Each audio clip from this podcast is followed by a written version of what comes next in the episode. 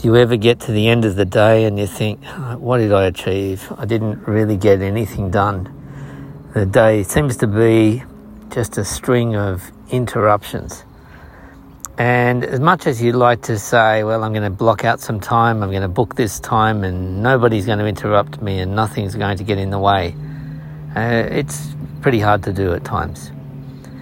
So, in this episode, I'm going to share with you some thoughts that are probably going to be a little bit confronting about interruptions and how you can how you can deal with them. So there are really interruptions could be external ones, okay, and they can be internal within you.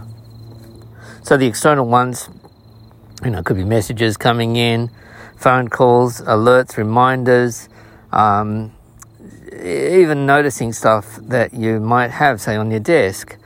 Uh, you might notice that you've got, I don't know, a bill that hasn't been paid or something, and you think, oh, yeah, yeah, I have to get to that.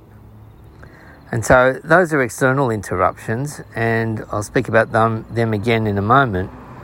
And then you've got the internal interruptions. And so those are kind of the ideas that pop up in your head, especially when you are a little bit quiet, when things have just quietened down a bit, and then all of a sudden you think, oh, that's right, I have to do that. Um, and so the quiet times can uh, can can really be an, an, an invitation for interruptions to come to come knocking to remind you, hey, you have to do this. But the so the so we've got these external interruptions and the internal interruptions. Now, there's another distinction I want to make, which is between interruptions that are voluntary, that are coming from you, and ones that are involuntary, that are really out of your control. So I was uh, doing some work this morning.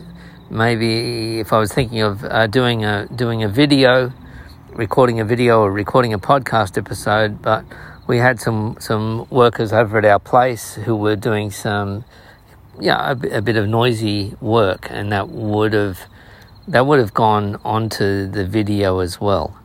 Now there is there is software and so on to help you to eliminate uh, background noise like that but it really was not a good um, it would not have been a good time. Without that software it wouldn't have been a good time for me to record that video and so you might call that an external interruption, okay?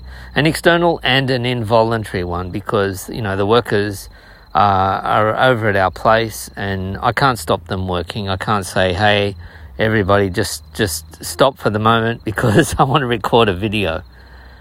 Uh, that's not going to work at all. So we've got the external and the internal interruptions, the voluntary and the involuntary ones. Now, what's all of this got to do with imposter syndrome? Well, when you are feeling that you are not up to a task, that you are trying something new, it's going to require more concentration, it's going to require more focus, it's going to require more drive, and uh, it's just not comfortable.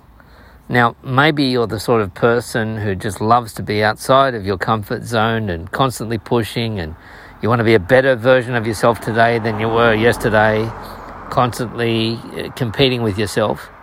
And that's great if you are. I'm not like that. And uh, but if if you're not like that, then you are perhaps more inclined to take the soft option. And you might say, yeah, but what can I do? I've got all of these interruptions. And yeah, you could try and shut down notifications on your computer or your phone uh, and set aside some time. But really, it's very tempting, isn't it? To have some little bit of news pop up that you think, oh, I'm just going to follow that. Oh, that's interesting. That's curious. I'm just going to, to, to pursue that for a bit and and those involuntary inf- interruptions, like they're out of your control. Well, you know what? Maybe not. And here's the bit that I'm going to say is a bit confronting: is that there could be something, maybe even subconsciously uh, for you, that says, you know what? I know that at this time of the day, okay, that's that's likely to be an interrupting time. I know if I'm working from home, I know that's when the children might be coming home from school, and I know that um, they're going to be, you know, making more noise or requiring my attention or whatever.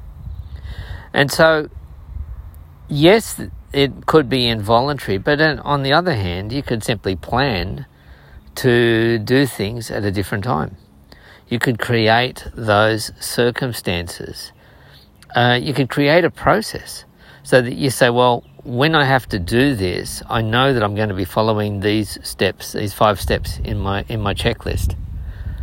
I had a a, a little uh, accounting task uh, to do. It was very tiny. It took me ten minutes, fifteen minutes, maybe, and uh, uh and I had to do it.